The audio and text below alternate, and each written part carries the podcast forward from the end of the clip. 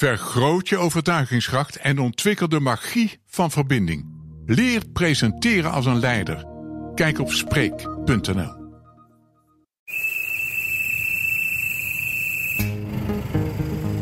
Wouter Koolmees is sinds november 2022 de hoogste baas van NS. Hij moet het bedrijf de toekomst inbrengen. Maar ja, hoe doet hij dat? We gaan het hem gewoon even vragen. Met een kleine vertraging in deze serie. Maar ja, dat hoort erbij met spoor, toch? NS zou nu gouden tijden moeten beleven. Spoorboekloos rijden, minder vertraging en tevreden reizigers. Maar het liep anders. Propvolle treinen, een record aantal klachten en een schreeuwend personeelstekort. Terwijl Europa druk uitoefent om het spoormonopolie in Nederland te doorbreken. Toch is dit niet de eerste keer dat de toekomst van de Nederlandse spoorwegen in gevaar is. Kan NS zichzelf weer opnieuw uitvinden? Mijn naam is Ruben Eg. En ik ben Martijn de Rijk. Hoge bomen. NS. Alle seinen op rood. Aflevering 8. De hoofdconducteur. Ah, nee, no problem. Ja. Het wordt een flinke bende, maar we maken er wat leuks van. Ik zie je zo. Alright, hoi hoi. Nou, gaan we eindelijk naar uh, Utrecht, uh, Ruben. Was even spannend, hè, dat telefoontje, geloof ik? Ja, er lopen twee mensen mee met Wouter Koolmees vandaag. Die hadden een prijs gewonnen, blijkt. Oké, ja, wij ook. een soort van prijs, hè? Een, een naprijs. Ja, en nou, jij wil zeggen, eigenlijk heeft hij een prijs gewonnen. Ik denk dat dat de juiste omschrijving is, Martijn. Je weet het scherp te zeggen. Maar eerst station Utrecht Centraal. Nou, daar staan we dan in de grote centrale hal van uh, Utrecht. Ja, enig idee wie wij nog missen in de serie? Uh, ik heb geen idee. Wie, wie missen jullie? Ik dacht misschien Wouter Koolmees. Nou. Ik denk dat hij wel een beetje naast ons staat. Uh, Wouter Koolmees, uh, de, uh, ja, de grote baas van NS. Goeiedag. Ja, ik ben er. Geluisterd naar de podcast? Zeker. Heel interessante podcast. En dit is een beetje het spannende moment in het jaar. Hè? Want er staat nu van alles te gebeuren in de komende, in de komende weken. Uh, het gaat om jullie grote concessie. Klopt. Uh, de staatssecretaris heeft uh, een aantal weken geleden een brief naar de Tweede Kamer gestuurd met zal maar zeggen, de conceptconcessie. Uh, die ligt nu in de Tweede Kamer. En als het goed is, gaat daar uh, op 26 september over gedebatteerd worden door de, de Tweede Kamer. Het gaat over de concessie uh, voor het hoofdrailnet van 2025 tot 2033. Bij uw benoeming werd er ook gezegd, ja, voor NS is die concessie heel belangrijk. U haalt iemand uit Den Haag. Is dat uw belangrijkste opdracht geweest? Nou, het is wel een hele belangrijke opdracht inderdaad. Het gaat natuurlijk over de, de, de, de continuïteit uh, van, van NS als bedrijf. Zekerheid voor het personeel. Uh, want elke keer zo'n concessieperiode levert toch weer onzekerheid op. Uh, dus inderdaad, een van de grootste opdrachten voor dit jaar was wel degelijk ook de concessie. Ja, dan moet je iemand hebben die weet hoe de hazen lopen in Den Haag. Uh, ja, ik denk dat het onderdeel is uh, geweest van de afweging van de Raad van Commissarissen. Ja. Hoe keek u vanuit Den Haag zelf altijd naar NS? Nou, ik, ik, ben al heel lang een fervent treingebruiker. Dus uh, al tijdens mijn studie ging ik natuurlijk altijd met de trein. Ik woonde in Rotterdam en ik werkte heel lang in Den Haag. Ik ging ook elke dag met de trein. Ook als Kamerlid ging ik met de trein. En ik was ook uh, woordvoerder staatsdeelnemingen. Uh, een lange periode. Waardoor ik ook als, als Kamerlid betrokken was bij de bedrijfsvoering van NS. Dus ik heb het altijd wel heel erg veel, met veel belangstelling gevolgd. Heb je veel gemopperd over NS? Of? Uh, Eerlijk zijn. Vast, vast zeker een keer als er, als er een uitval is of als je ergens stilstaat dat je denkt verdorie. Uh, maar in heel veel gevallen ook, en dat hoor ik ook heel veel, heel veel reizigers, uh, een positieve ervaring met NS. Uh, je, gaat toch, je kan werken in de trein. 9 van de 10 of 95 van de 100 keer op tijd. dat is best een prestatie. en het is een heel comfortabele manier van vervoer natuurlijk. En nog elke dag met de trein? Ja, nog steeds. Ik, ik woon dus in Rotterdam, vlakbij het station. Dus ik, uh, en ik werk hier in Utrecht bij het hoofdkantoor. Uh, vlak naast het uh, Centraal Station. Dus ik reis met de trein elke dag van Rotterdam naar Utrecht. En qua werkplekken, is het nou vooral Utrecht of de laatste tijd toch vooral heel veel Den Haag? Vooral heel veel Utrecht. Uh, ik kom wel heel veel in Den Haag. Uh, ik zit dagelijks wel in de trein ook naar een andere grote stad, Amsterdam of Den Haag, uh, om daar te praten over de belangen van NS. En zeker de afgelopen maanden ben ik heel veel in Den Haag geweest in de, ja, de concessieonderhandelingen natuurlijk met het ministerie van INW. Laten we eerst even kijken naar hoe het er nou mee staat en hoe het zover gekomen is. Want ja, onze podcastserie die heet natuurlijk Alle seinen op rood. En ja, het begon eigenlijk een beetje met corona. Hè? Want daarvoor was het allemaal nog redelijk hunky-dory. Maar daarna niet meer zo. 2019 was een, uh, voor NS een, een, een historisch jaar. Uh, qua prestaties, qua punctualiteit, uh, qua aantal reizigers. Zelfs Rover was blij? Ja, en het was, het was, de prestaties waren echt heel goed. toen kwam corona. En van het een op het andere moment waren de treinen gewoon leeg. Van, van, van bezettingsgraden in de spits van boven de 100 naar in één keer 10% bezettingsgraden. Dus anderhalve meter afstand. personeel die ook echt wel angst had voor het virus, wat ik heel goed kan begrijpen. Uh, en heel veel onzekerheid over de toekomst. Hè. Wat gebeurt er na corona? Blijven mensen thuiswerken? Uh, wat wordt het reispatroon van de mensen? Dus dat is een hele grote uh, ja, setback geweest, of reset beter gezegd, van het treinverkeer in Nederland. Konden jullie dat niet inschatten, hoe reizigers zich zouden gaan gedragen? Er wordt veel onderzoek gedaan onder reizigers. Ik schrijf zelf veel antwoord op de, op de panels die ik per mail krijg. Was dat niet in kaart te brengen? Want jullie dachten met minder mensen af te kunnen. Ja, er zijn uh, door NS en de TU Delft zijn in die periode zijn er acht corona-onderzoeken gedaan. Waar we aan 50.000 reizigers uh, elke drie maanden hebben gevraagd. Wat verwacht u uh, als corona voorbij is? En daar zagen we ook toen al dat een groot deel aangaf... ja, we willen thuis blijven werken. Niet vijf dagen per week, maar wel twee of tweeënhalve dag per week... dat we vanuit huis willen werken. En de rest gaan we dan weer forensen uh, uh, naar het werk. Dus we hadden wel een gevoel dat de wereld na corona voor NS echt een andere zou zijn. Ja, dat zien we nu ook gewoon in de praktijk. Hè. We zien nu dinsdag en donderdag zijn echt onze uh, topdagen. zeker de dinsdag en donderdagochtend spits is heel erg druk. Wij zien het in de kantine ook trouwens. Ja, ook bij ons op het, op, het NS-hoofdkantoor is het ook dinsdag en donderdag is het heel erg druk. Het zijn de vaste vergadermomenten, de vaste momenten om elkaar te ontmoeten. Vrijdag is echt heel erg ingevallen. Het is bijna uh, nog minder reizigers dan in het weekend. Dat is echt heel opvallend. Maar ook maandag en woensdag zien we dat er veel minder mensen in de spits uh, reizen dan, dan in 2019 bijvoorbeeld. U noemde dat uh, ergens de verspitsing of zo, hè, geloof ik? Ja, dus, ja, dus twee effecten. De ene effect is dinsdag en donderdag zijn heel erg druk. Maandag en woensdag zijn echt een stuk rustiger. Maar wat we ook zien is dat voor corona was de spits van 7 tot half 10, zou maar zeggen, gespreid. En nu zien we een extreme drukte van half acht tot half negen. Dus het lijkt wel alsof alle mensen, als ze dan op dinsdag en donderdag naar kantoor willen, ook echt om negen uur op kantoor willen zijn. Dus met z'n allen dan ja, in een heel kort tijdsframe uh, de trein nemen. Hoe moet dit nou verder eigenlijk? Want NS zit ook nog altijd in de rode cijfers. Er rijden dus op drie dagen, drie van de vijf werkdagen, minder, of minder mensen in de trein dan normaal. Nu zijn ook de kaartjes na corona niet met de inflatie meegestegen. Wat is nou het dilemma waar jullie in zitten? Alle treinkaartjes duurder maken of dan maar een paar treinkaartjes? Ja, het, zijn eigenlijk twee aparte ontwikkelingen. De, de, de, eerste discussie gaat over de ontwikkeling van de prijs. En u heeft gelijk. Uh, wij, wij, verhogen de, uh, de tarieven van de treinkaartjes met de verwachte inflatie. De afgelopen jaren hebben we gezien dat de echte inflatie veel hoger is geweest. Dus 2020 tot 2024 is onze inschatting dat wij een inflatiegat hebben uh, van ruim 11 procent. Dus dat betekent dat de, de treinkaartjes 11 procent minder zijn gestegen dan de inflatie. En dat is op de lange termijn ook gewoon onhoudbaar. Want we hebben materieel wat we moeten aanschaffen, personeel uh, wat, wat CRO-onderhandelingen heeft. We hebben hogere energiekosten. Dus, dus een deel daarvan zullen we de komende periode moeten inlopen. Tegen de achtergrond dat we inderdaad minder reizigers hebben. Dat is één deel. Het andere deel, dat is meer ook een, een maatschappelijk fenomeen. Uh, die dinsdag en donderdag zien we natuurlijk dat er in de hele samenleving een soort druk komt op die twee dagen ook in de kinderopvang zijn er lange wachtlijsten op de dinsdag en donderdag. En is er voldoende plek uh, op woensdag of op maandag bijvoorbeeld. Dus uh, ook vanuit maatschappelijk oogpunt zijn we aan het nadenken... hoe kunnen we nou voor zorgen dat wij reizigers uh, beter spreiden over de dag of over de week. Hè? Dus over de dagen van de week. Daar hebben we voorstellen voor gedaan.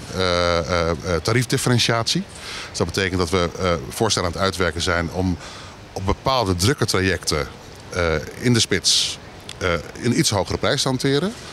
Waardoor we het mogelijk maken om op rustige trajecten, op andere tijdstippen, veel goedkoper te worden. Sterker nog, wij verwachten dat we het overgrote deel van de treinkaartjes goedkoper kunnen maken. En dat vinden we ook vanuit maatschappelijke opgaven, vanuit uh, vervoersarmoede, vanuit bereikbaarheid. Een heel belangrijk doel voor de NS. NS is een maatschappelijk bedrijf en daar willen we ook gehoor aan geven. Dat zit er nog in de kinderschoenen. Uh, uh, we hebben daar gesprekken over met INW. Uh, we hopen daar binnenkort ook gesprekken over te kunnen voeren met de Tweede Kamer. Omdat ja, dat doen we natuurlijk niet geïsoleerd als NS alleen. Dat doen we in overleg met de politiek, met de maatschappij, met de reizigersorganisaties. Dus we staan aan de vooravond van zo'n discussie. Maar dat we maatschappelijk gezien die discussie wel moeten voeren, gaat niet eens zozeer over nu. Het gaat niet eens zozeer over de, over de huidige situatie, maar gaat veel meer naar de blik naar de toekomst. Daar heeft een van uw voorgangers, uh, die ook uh, lid is van D66, eens geprobeerd om bijvoorbeeld de, de tijden van de scholen en universiteiten aan te pakken. Om zo die drukte te verminderen. Dat is hopeloos gefaald, want niemand wilde bewegen. Hoe, moeilijk is dit nu? Want dat met die, die spitstarieven voelt ook een beetje, als ik in Den Haag woon en Utrecht werk, dan word ik een beetje gestraft daarvoor. Ja, dat, dat, begrijp ik. Dat gevoel begrijp ik heel goed. Uh, wij maken ons, in ons denken ook onderscheid tussen uh, welke mensen kun je verleiden om op een ander tijdstip uh, te werken? En voor een deel van de reizigers kan dat ook. Uh, ook bij ons op het hoofdkantoor zeggen we ook in drukke maanden... nou, begin nou de vergaderingen om 10 uur en niet om 9 uur... om ook de ruimte in de, in de trein vrij te laten voor onze reizigers. Dus wij zeggen nu tegen onze eigen personeel... begin nou niet de vergadering om 9 uur, maar schuif het een beetje op. En als je dan bijvoorbeeld begint met thuiswerken... en dan pas de trein neemt en dan die vergadering hebt... ja, dan kunnen we de, de reiziger die stoel geven uh, waar, als het zo druk is in de trein. Ik wil een beetje beter begrijpen hoe die differentiatie nou in elkaar zit. Uh, uh, exacte percentages gaat u niet noemen, maar noem eens een percentage. ja, Tientallen procenten? Nee, wat wij. ik, ga, ik ga hem anders beantwoorden. we hebben de afgelopen drie jaar geëxperimenteerd met NS-voordeel. En dat betekent, dat is het traject Eindhoven-Den Haag en ook uh, sinds kort naar Groningen, dat wij eh, de mogelijkheid bieden om bijvoorbeeld een dag van tevoren een treinkaartje te kopen. En als je dan kiest voor een tijdstip buiten de spits, is die soms wel 40, 50 of 60 procent goedkoper. En we zien dat een, ja, niet heel veel mensen maken er nog gebruik van. Maar de mensen die er gebruik van maken zijn er heel enthousiast over. Want die kunnen een goedkoper kaartje kopen. En kunnen ook ja, in relatieve rust uh, reizen. Dat heeft ook ons op de gedachte gebracht. Eh, hoe kunnen we nou een systeem maken uh, die het mogelijk maakt om reizigers beter te spreiden? En het volle besef dat niet alle reizigers die mogelijkheid hebben. En dat is een van de dilemma's die we ook hebben. En ook een van de, van de gesprekken die we ook met de politiek moeten voeren. Een leraar of iemand in de, in de gezondheidszorg. Ja, ik heb er een aantal gesproken die uh, zeiden van ik moet er niet aan denken zeggen en ik heb helemaal geen keus. Ja, en dit begrijp ik. Dus een van onze opdrachten die we als, als bedrijf zelf hebben. En ik hoop ook dat, dat we daar de politiek mee, ja, eh, mee kunnen krijgen. Is wat voor soort proposities, wat voor soort uh, uh, abonnementsvormen bijvoorbeeld, kunnen we als NS zelf verzinnen om de mensen die echt geen keus hebben, om die uh, juist daarin te ontzien. Dus daar komen een soort van speciale kaarten voor wellicht. Ja, we zijn daar, de lerarenkaart. We zijn er nu over aan het denken. We, we hebben heel veel van dit soort abonnementen hebben we al. er wordt niet altijd gebruik van gemaakt. Maar daar zou je aan kunnen denken. Hè, dat je bijvoorbeeld via, via de werkgever, dus de, de, de onderwijsinstelling of de school uh, mogelijkheid aanbiedt om een bepaalde uh, kaart, voordeelkaart aan te bieden. Om daarmee de gevolgen een beetje ja, te, te dempen. En dan heb je... Ik begrijp heel goed de maatschappelijke emotie van ja, ik moet in die trein en het is al druk. En dan moet ik ook nog meer gaan betalen. Dat begrijp ik heel erg goed. voor de mensen die echt geen keus hebben, uh, moeten we daar ook met een oplossing komen. En een deel ligt de verantwoordelijkheid bij NS. Maar ik hoop ook dat de politiek daarin mee wil denken. Maar uh, aan de andere kant zien we ook dat er ik zei net al, dat wij nu zien dat dinsdag en donderdag het veel drukker is en maandag en woensdag veel rustiger. Dat er nu al veel meer spreiding plaatsvindt dan voor corona het geval was. Dus dat er misschien wel ruimte zit om ons materieel uh, beter, beter te benutten over de dag. Dat is een belangrijk punt om, te, om, om, toe te lichten. We hebben natuurlijk uh, drukke treinen in de spits. Maar onze bezettingsgraad, dus uh, hoeveel klanten hebben wij in de treinen gedurende de dag, is nu 30 procent. Dus dat betekent dat... Inclusief de spits? Inclusief de spits, ja. Dus dat betekent dat over de hele dag genomen... drie van de tien treinstoelen gemiddeld worden bezet. Dus zeven van de tien niet. En dat heeft te maken met dat buiten de, de spits er gewoon minder reizigers zijn. Maar ook dat we buiten de spits een deel van ons materieel aan de zijkant neerzetten. Uh, ik vind dat als spitsmeider wel lekker hoor dat het rustig is in de tuin. Ja, ja? ja dat begrijp ik ook. En uh, uh, ook daar moeten wij over na gaan denken. Hoe gaan we dat inzetten de komende periode? Maar het feit dat er drie van de tien uh, uh, zetels zijn bezet, betekent dat onze kosten heel hoog zijn. Want we moeten heel veel materieel kopen om op die spitsmomenten uh, mensen op te kunnen vangen. Die gedurende de rest van de dag niet gebruikt worden. En dat kost of onderhoudskosten of aanschafkosten. Waardoor het treinkaartje duurder is dan we eigenlijk zouden willen. Is, uh, is er wel genoeg innovatie op het spoor? Wij hebben in deze podcast ook geleerd dat NS een heel erg groot bedrijf is. Waarom het soms ook lastig is om te bewegen. Terwijl je bij kleinere vervoerders die wat flexibeler kunnen zijn met materiaal. Uh, is dit dan wel de juiste manier om het spoor in te richten met één heel erg groot bedrijf en een paar kleine? Of zou het misschien niet makkelijker zijn als het wat dynamischer is? Dat misschien NS ook wel wat meer regionaler is gericht of zo. Zitten daarin ook geen oplossingen? Nee, dat, ik, dat geloof ik niet. Om een paar redenen. Eén is, uh, we hebben een groot hoofdrailnetwerk in Nederland. En dat hangt allemaal met elkaar samen. Dat hebben jullie ook in de podcast ook toegelicht. Dat heb ik ook uh, goed beluisterd. Is het overstappen of, of blijven zitten? Precies. Uh, dat is, uit onze reizigersonderzoeken blijkt dat mensen het heel erg waarderen dat ze kunnen blijven zitten. Omdat wel heel veel mensen in de trein rustig willen werken of rustig willen ontspannen. En een overstapmoment is dan toch een soort stressmoment. En dat waarderen reizigers niet. Uh, dus de lange lijnen, zoals wij ze leiden, van, van wij spreken van Maastricht tot Den Helder en van, van Vlissingen via Rotterdam naar Groningen, uh, die worden door onze reizigers zeer gewaardeerd. Uh, en als je dat los gaat koppelen, van elkaar gaat separeren, dan heb je en meer overstapmomenten, maar is het ook vaak verstorend voor de reiziger. Je moet uitchecken en weer inchecken bij een andere vervoerder, een hoop gedoe. Dus wij zeggen, hou dat hoofdrail net nou bij elkaar. Dat is één. Twee is, het hangt ook met, van elkaar, met elkaar samen. Want mensen nemen de trein naar het dichtstbijzijnde grote station, bijvoorbeeld hier Utrecht Centraal, en gaan daar op de Intercity naar Amsterdam of naar Den Haag.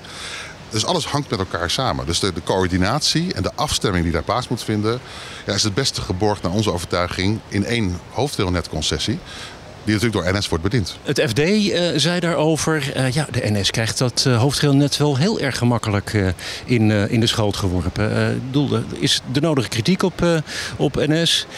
En toch krijgen jullie dat hoofdrailnet. zijn er toch niet ja, onderdelen daarvan aan te wijzen waar wel degelijk ruimte is voor concurrentie? Daar is een aantal jaar geleden uh, serieus naar gekeken en over nagedacht. Daar zijn zelfs in het, mijn hoofd in het coalitieakkoord van 2017 hè, is daar een aantal lijnen aangewezen. Die uh, volgens mij vier lijnen die mogelijk gedecentraliseerd zouden worden. Daar is heel serieus naar gekeken. En daarvan is de conclusie van die onderzoeken... dat gaat ten koste van de netwerkkwaliteit. Eén. En twee, ook heel veel stakeholders zitten er niet op te wachten. Want, Met stakeholders bedoelt u? Nou, gemeenten, uh, provincies, uh, uh, reizigersverenigingen, de willekeurige volgorde. want het feit dat het bij elkaar hoort en dat de afsluitingen op elkaar zijn afgestemd, omdat het één treinkaartje is zonder gedoe dat je langer kan blijven zitten, dat heeft ook een belangrijke waarde. Dus uh, er is serieus naar gekeken. En de einduitkomst is dat er van die vier lijnen geen één gedestaliseerd is. Dus dat zegt ook wel wat. Dus mijn oproep zou zijn, doe dat nou niet. En uh, zorg, er nou voor dat de reiziger uh, een, een zo'n vuilloos mogelijke reis heeft. Ja, je kunt natuurlijk ook je voorstellen dat je kijkt waar het kan. Je hoeft natuurlijk niet 100% van het ene systeem in het andere over te stappen. Op dit moment wordt bijvoorbeeld naar Maastricht gewoon gereden door Arriva. Um, die hebben daar een stoptrein en die rijdt tussen jullie intercities door. Dat gaat prima. Nou, dat, eh, voor een deel is dat ook zo. Uh, in, in, Limburg uh, is er een concessie, in Noord-Nederland is er een concessie, in het oosten zijn er regionale concessies. Wij rijden natuurlijk ook als NS naar Maastricht met onze intercities. En het, en het stopverkeer is dan, wordt dan door de concurrent uitgevoerd. En en dat model dat, dat smaakt bij die concurrenten naar meer. Want wat zij zeggen is, wij eh, kunnen bijvoorbeeld die lijn Zwolle naar eh, Leeuwarden en Zwolle naar Groningen. Die zouden wij op diezelfde manier kunnen invullen. En dan zijn we, want ja, het is natuurlijk fijn om niet te hoeven overstappen. Maar het maakt die lange, dat hoor je ook in onze podcastserie. Het maakt die lange treinreis, je maakt wel kwetsbaar. Dus op die manier zou je misschien, nou ja, van beide positieve kanten kunnen meenemen mijn vraag is wel of dat zo is. Hè. We hebben het, het, het, het, treinverkeer in Nederland wordt natuurlijk aangestuurd door ProRail.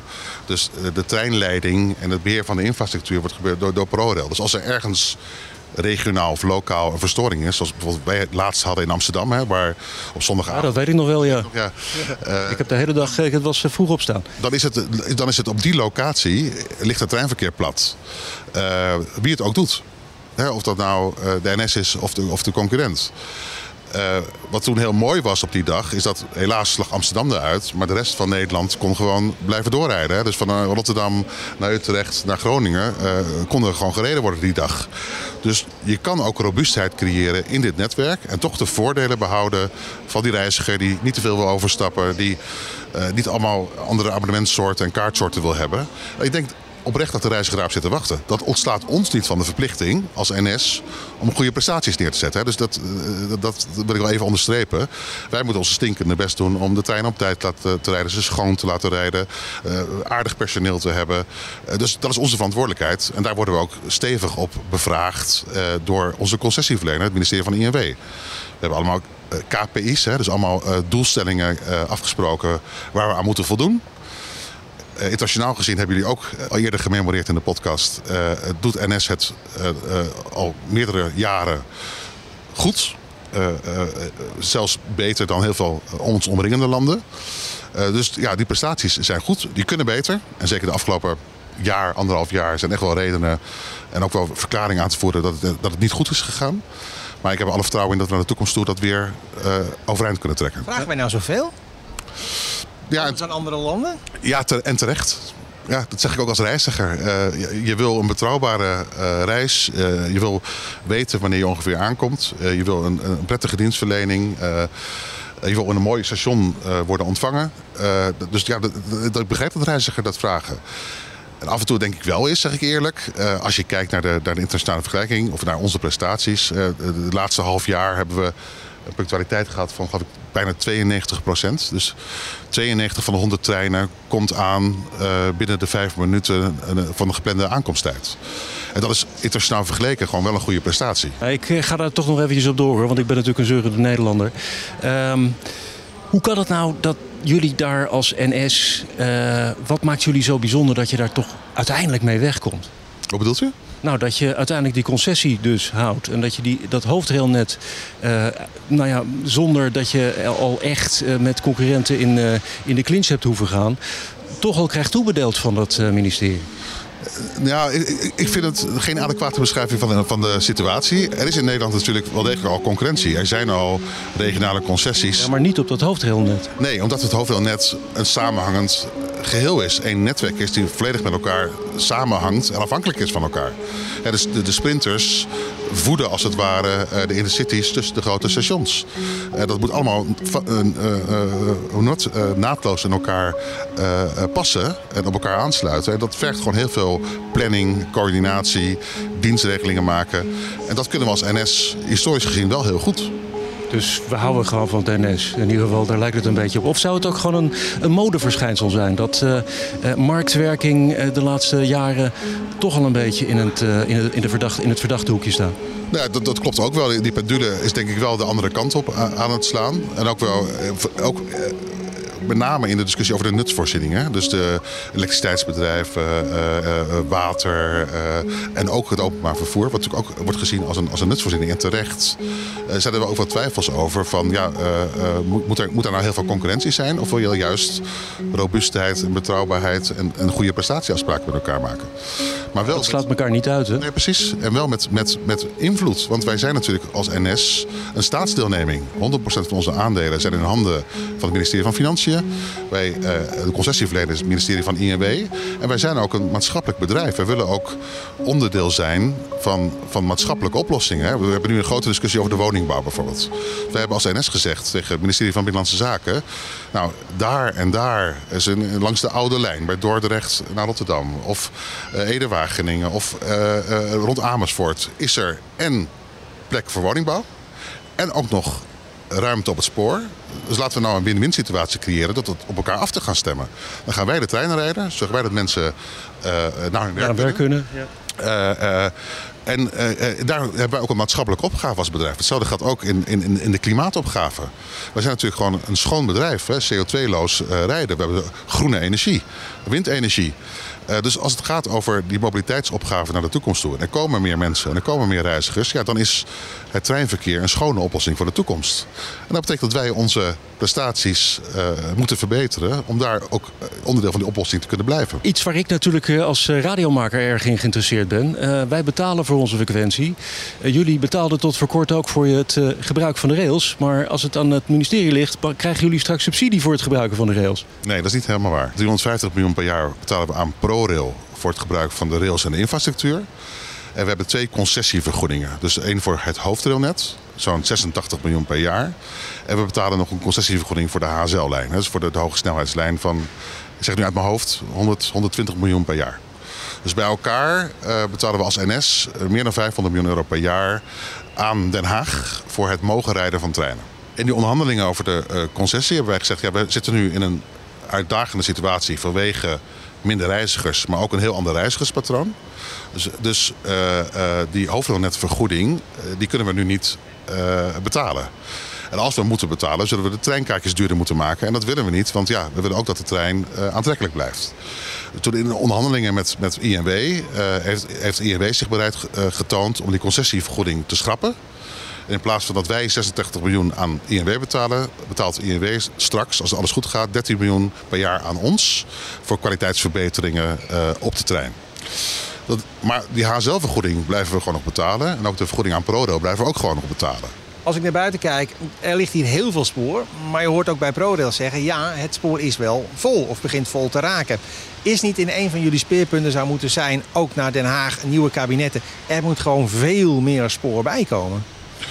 Ja, en dat zeggen we ook uh, eigenlijk standaard. Even, en ook gelukkig, uh, dit kabinet uh, heeft een jaar geleden besloten... in, in wat dan heet de meertkeuzes... om een heel groot deel van het geld te besteden aan spoor en openbaar vervoer. Dus bijvoorbeeld in Amsterdam, de Zuidasdok uh, wordt uh, grootschalig verbouwd. Meer sporen erbij. Wordt ook de landingsplek van uh, internationale treinen in de toekomst. In Eindhoven, grote investeringen om daar de capaciteit te, te verhogen. langs de oude lijn, hè, dus Dordrecht-Leiden, wordt grotendeels van tweesporig naar viersporig. Omdat daar ontzettend veel reizigers reizen. Dus, ik geloof uit mijn hoofd, 7 miljard is er nu beschikbaar gesteld voor investeringen in spoor en uitbreiding van de capaciteit. Dat vind ik goed nieuws. En tegelijkertijd zien we ook dat het in een uh, dichtbevolkt land als Nederland wel heel moeilijk is en heel kostbaar is om meer spoor aan te leggen. Een van de wensen die, twee van de wensen die we als NS nog steeds hebben, is ook een, een goede internationale verbinding naar Duitsland bijvoorbeeld. Hè, dus via Utrecht naar Arnhem naar Duitsland. Ik wou net zeggen, die, die wens die leeft in de rest van het land ook, uh, zoals bij mij. Ja, nou, bij, bij mij ook. Uh, uh, want dan kunnen we een, bijvoorbeeld een snelle verbinding uh, kunnen we aansluiten op het, op het Duitse uh, hogesnelheidslijnen, de ICE-lijnen. Waar bijvoorbeeld München of Berlijn veel sneller bereikbaar wordt. En nu uh, het spoor daar verbreden of, of, of uh, geschikt maken om het hoogsnelheid overheen te dat kost gewoon heel veel geld.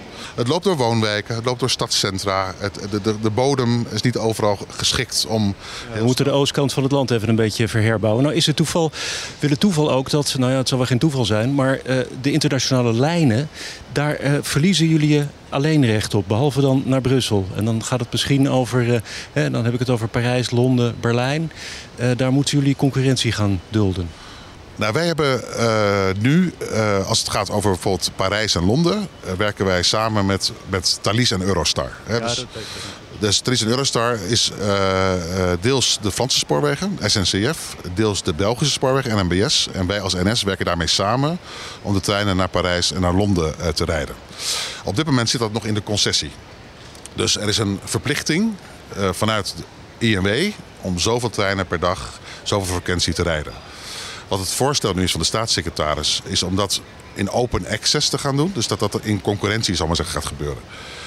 Wij hebben tegelijkertijd met onze partners, met, met de Franse en, en, de, en de Belgische spoorwegen, gezegd: wij willen die, die, die treinen wel blijven rijden. Nou, jullie mogen natuurlijk ook uh, gewoon uh, uh, blijven rijden. Maar de ruimte die overblijft, die jullie niet benutten, die komt dan beschikbaar voor eventuele concurrenten. Ja, maar dat is, dat is, even, dat is wel de vraag: hoeveel ruimte blijft er dan over? Even... Want jullie gaan hem lekker helemaal volgen. Nee, nee, nee het, het, het, het, spoor is gewoon druk. Als, zeker als het gaat over internationaal treinverkeer. het Thalys gaat nu, geloof ik, 14 keer per dag. En de Eurostar naar, naar Londen vier keer per dag. En het moet binnenkort vijf keer per dag worden, geloof ik. Uh, uh, dat is al om dat in te plannen. Niet alleen in het Nederlandse systeem, maar ook bijvoorbeeld in het Belgische systeem. Want het moet voorbij Antwerpen naar Brussel. En het stukje bij Mechelen is ook qua infrastructuur uh, is dat een bottleneck. Bij ons in Nederland hebben we ook bottlenecks in de infrastructuur. Uh, dus uh, voorwaarde voor echt een boost in het internationaal treinverkeer is de beschikbaarheid van infrastructuur en treinpaden om dat te blijven doen. En ik ben er ook van overtuigd dat, dat, dat we dat zullen moeten doen in internationale samenwerking met, met bijvoorbeeld de Franse, de Duitse, de Duitse baan hebben we ook een samenwerking mee naar Berlijn uh, en naar Frankfurt. En uh, voor de toekomst toe uh, willen we, hebben, we, hebben we daar grote ambities natuurlijk. Hebben we daar grote stappen zetten. We willen het alternatief worden van het vliegverkeer tot 700 kilometer. Maar dat betekent wel dat we ook hè, de, de, infrastructuur en het materieel nodig hebben om dat goed te kunnen aanbieden. Wanneer is dat zover? Wanneer is die trein die concurrent dan? Ja, eerlijkheid gebied te zeggen dat we dan echt wel forse investeringen moeten doen met de infrastructuur. Uh, u weet waarschijnlijk ook dat in, de Europese Commissie daar ook mee bezig is. Hè, het zogenoemde TEN-T-programma, uh, waar uh, Europees geld wordt, wordt gematcht met, met uh, geld uit lidstaten om die investeringen mogelijk te maken. Ook de Lelylijn maakt daar dus een onderdeel uit. Uh, dat is ook niet zeker. Nee, dus, dus, dus, en het duurt lang, want die infrastructuur moet worden gedaan. En dan is het ook zo dat je die hogesnelheidslijnen vereisen ander materieel dan we zal maar zeggen, als Intercity in Nederland kunnen inzetten. Hè. Dus uh, Thalys uh, of, of, of uh, Duitse Baan, ICE, dat zijn toestellen die 300 km per uur kunnen. En er is geen goede ervaringen mee om die zelf te kopen? Nou, we hebben vooral geen spoor in Nederland om daarop te rijden. We hebben een klein stukje tussen, tussen Schiphol en Rotterdam, zou ik maar zeggen. HSL-spoor, waar je zo snel kan. Maar dat, ja, als je dan 300 km per uur bent, moet je alweer afremmen. Want dan ben je al bijna weer in Rotterdam, uh, zou ik maar zeggen. Wat wij nu hebben gekozen is, uh, wij kopen nu de 100 ICNG's. Ja. Dat zijn de Intercities nieuwe generaties. Precies, ze staan op ja. Amsterdam Centraal op het uh, rangeerterrein. Ja, de eerste rijden nu al rond. Hè. We hebben een proefbedrijf gestart. Die treinen kunnen 200 km per uur. Waardoor je echt wel forse reistijdwinst kunt halen in Nederland. Zowel op de hogesnelheidslijn, maar ook naar, straks naar Groningen en naar Enschede en naar, naar Brussel toe. Uh, we hebben ook recent aangekondigd dat we vanaf 2025 32 treinen per dag naar Brussel gaan rijden. Mm -hmm. We zien dat er heel veel vraag naar is. Dus stap voor stap proberen we uh, die capaciteit te vergroten. Maar als je die lange internationale verbinding wil rijden, bijvoorbeeld binnen vier uur naar Parijs, heb je ander materieel nodig. En uh, zul je daar ook mee moeten investeren als, als partij. het liefst ook in samenwerking met andere partijen om dat mogelijk te kunnen maken. Waar staat de NS nou uiteindelijk? Over een jaar of 20, 30, 40? Wat voor horizon maximaal? Nou, een hele lange horizon wat mij betreft. Uh, we zijn fors aan het investeren in capaciteit. Uh, dus uh, we zijn ook fors aan het investeren in IT. Dus in nieuwe technologische toepassingen. We, we zijn aan het experimenteren met de, de, de ATO, de Automatic Train Operation. Dus dat je bijvoorbeeld rangeerbewegingen... Trein zonder machinist? Ja, bijvoorbeeld op rangeerterreinen zou dat, zou dat kunnen. Waarom niet hier? Nou, internationaal gezien heb ik daar nog geen voorbeelden van gezien. En mensen hebben natuurlijk ook gewoon. Maar we hebben het over 30, 40 jaar. Hè? Ja, maar 30, 40 jaar geleden werd er ook al over gesproken. En mensen willen toch ook vaak mensen zien, uh, zeker als er iets aan de hand is, dat je, waar je op kunt vertrouwen, die, uh, die de regie kunnen nemen. Dus, maar los daarvan, uh, we hebben allerlei nieuwe IT op de treinen die het uh, uh, makkelijker maken om te reizen. We hebben allemaal nieuwe innovaties in de app. Zodat je dus nu kan zien wat is een drukke trein, wat is een rustige trein. Al dat soort innovaties maken denk ik de kwaliteit van het product uh, hopelijk de komende jaren veel beter. We zijn wel een heel innovatief bedrijf die heel erg goed nadenkt over wat is de treinreis van de toekomst en hoe kunnen we onze reizigers een goed mogelijk product bieden. Um, ja, dat is eigenlijk antwoord op jouw vraag. Nou, tot slot. Zijn we nog iets vergeten in deze podcast? Goeie vraag. Die waardening voor het laatst. Ja. Uh, nee, ja, ja, ik ga niet over de vragen, dat gaan jullie aan. ik ga alleen maar over de antwoorden. Een onderwerp die niet is besproken, van ik dacht dat moet ik toch nog even melden. Iets voor op een tegeltje. Het is heel ongemakkelijk dit, hè? Ja. ja. Nee, ik ben heel hard aan het nadenken. Voor mij hebben we heel veel onderwerpen uh, de revue laten passeren. Uh, en ik, ik, ben nu negen maanden uh, in dienst bij het bedrijf. Het is een ontzettend mooi uh, bedrijf met heel grote trots. Heel grote trots van de, van, van de medewerkers. Die echt het beste willen bieden voor de reizigers. En dat, vind ik, dat is heel mooi om daar onderdeel uit van te mogen maken. Het zijn uitdagende tijden. We hebben na corona echt ons moeten aanpassen aan een nieuwe realiteit. we moeten ook de komende jaar echt stappen zetten om, om weer uit te kunnen breiden. We hebben bijvoorbeeld het eerste halfjaar van dit jaar 466 nieuwe AC's, nieuwe hoofdconducteurs aangenomen. Meer dan 120 machinisten. Die zitten nu in de opleiding. Dus in, in de loop van dit jaar en begin volgend jaar komen die ook beschikbaar voor de operatie. En dan kunnen we weer stappen zetten aan het, in het uitbreiden van onze, ons aanbod. En ik denk dat heel veel mensen daarop zitten te wachten. Uh, dus uh, we zijn hard bezig om het beter te doen. En, en, en de trein heeft gewoon een, een glorieuze toekomst. Want ja, de trein is gewoon een onderdeel van de oplossing in Nederland. Nou, dan nog maar de vraag die alle luisteraars willen weten. Wanneer zien we u als hoofdconducteur op de trein onze kaartjes controleren? Ik ben- het diploma behaald? Nee, de diploma is nog niet behaald. Ik ben toevallig gisteravond nog mee geweest eh, met Diana eh, als, als hoofdconducteur naar Groningen en naar eh, Amersfoort. Ik, doe, ik doe inderdaad de opleiding. Ik moet eerlijk zeggen dat ik vaker moet afzeggen dan mij lief is. Maar ik probeer wel eh één keer in de één à twee maanden een opleidingsdag te hebben. En dan regelmatig mee te gaan met mensen in de operatie om het ook zelf te ervaren. En dan hoop ik inderdaad dat ik eh, in volgend jaar mijn diploma kan halen. Als eh beëdigd HC bij de Nederlandse Spoorweg. Ja, meneer Koolmees, bedankt.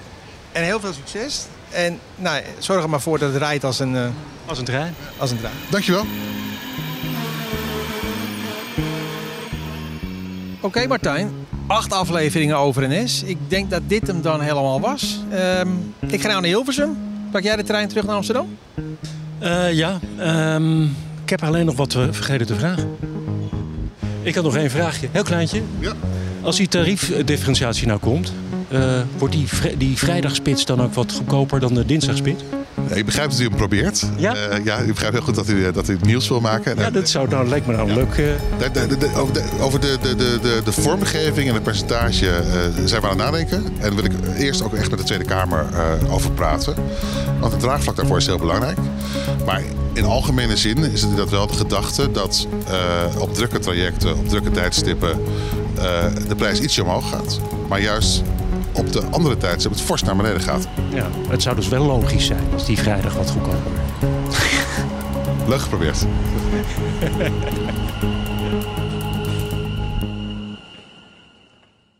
Hoe blaas je gorthoge data tot leven met storytelling? Volg de training Spreken in het openbaar voor gevorderden. Kijk op Spreek. Spreek.nl